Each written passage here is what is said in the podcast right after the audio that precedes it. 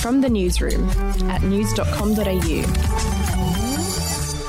G'day, I'm Andrew Bucklow. And I'm Lexi Cartwright. And this is the latest from the newsroom. It's Thursday, the 22nd of April. To New South Wales, several people who could have been exposed to COVID 19 in a Sydney quarantine hotel have already travelled interstate. Three returned travellers from two families tested positive for the South African strain late in their hotel quarantine periods. They had both been staying on the 10th floor at the Mercure Hotel in the Sydney CBD. So, contact tracers are now working to contact all 40 people who were staying on the same level at the same time. Some of of whom are now interstate. New South Wales Chief Medical Officer Kerry Chant said there was not yet a definitive source of transmission. Under certain circumstances, um, if there are um, you know additional gaps in doors that are not recognised, there can be under unique circumstances airflows. We're further understanding this, but but clearly there's been a lot of um, initiatives taken, such as making sure that all door seals are, are tight, um, that we're obviously doing things around minimising door openings and closings. In other news, the tragic death of a nine month old girl and her father at a South Australian tourist hotspot has been ruled a murder suicide. Police were called to the Whispering Wall in Williamstown yesterday after witnesses reported seeing a man with an infant jump off the 36 metre high wall. When emergency services arrived, they found a deceased man and the unresponsive child who died despite the efforts of the public and paramedic. And just a reminder if you need help, you can call Lifeline on 13 11 14.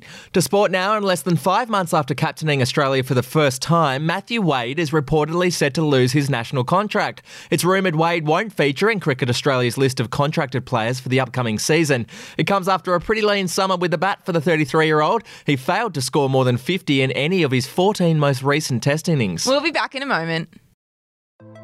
Hey, I'm Felicity Harley and I host Healthyish, where we chat to experts, influencers, and people in the know from around the globe to arm you with the knowledge to make healthier decisions for your mind, body, and soul. I think if we're going to be focusing on health, like sleep is probably the biggest component oh, of that. I, I think sleep is the cornerstone. Like, choose the harder option because I've never woken up and gone, I regret that run that I went at 4 a.m. I've never done that. Search for Healthyish and Extra Healthyish wherever you get your podcasts.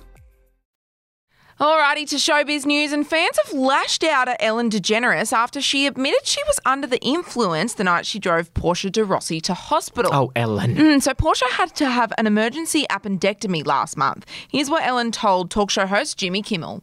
Chelsea Handler to- told me about these like weed drinks. They're called Cann, C A N N, and they have CBD or T- TH. I don't know what the good thing is, but I drank one and I didn't feel anything, and I drank so I drank three, and then I took two like melatonin sleep pills, and I'm laying in bed and I realize she's not in bed, and I she's moaning. I get out of bed and she's on the ground on all fours. I rushed her to the emergency room, and uh, they her You entire. drove her yourself? I did. I mean, I kicked in like my adrenaline was like because I just had to rush her there. So it's probably not safe. I shouldn't be saying any of this. I was.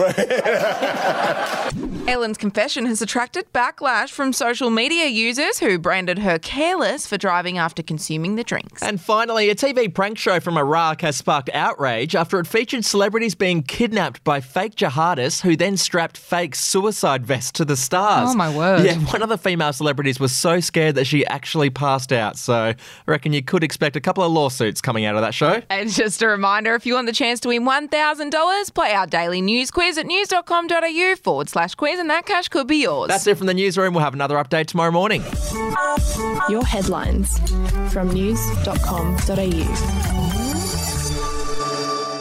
Are you ready to get an inside look at crime from someone who has investigated some of Australia's worst crimes? It was like Aladdin's Cave. The luminol found bloodied footprints and bloodied handprints on a wall, so it's Yeah. just like a horror movie. Former homicide detective Gary Jubelin sits down with cops, crims, addicts, victims, small time cheats, and big town lawyers as they tell their incredible stories. My house got raided. Next thing you know, I got bail refused. Next thing you know, I'm on a truck to Parklea Prison. Listen to I Catch Killers early and ad free on Crimex Plus on Apple Podcasts today or wherever you get your podcasts.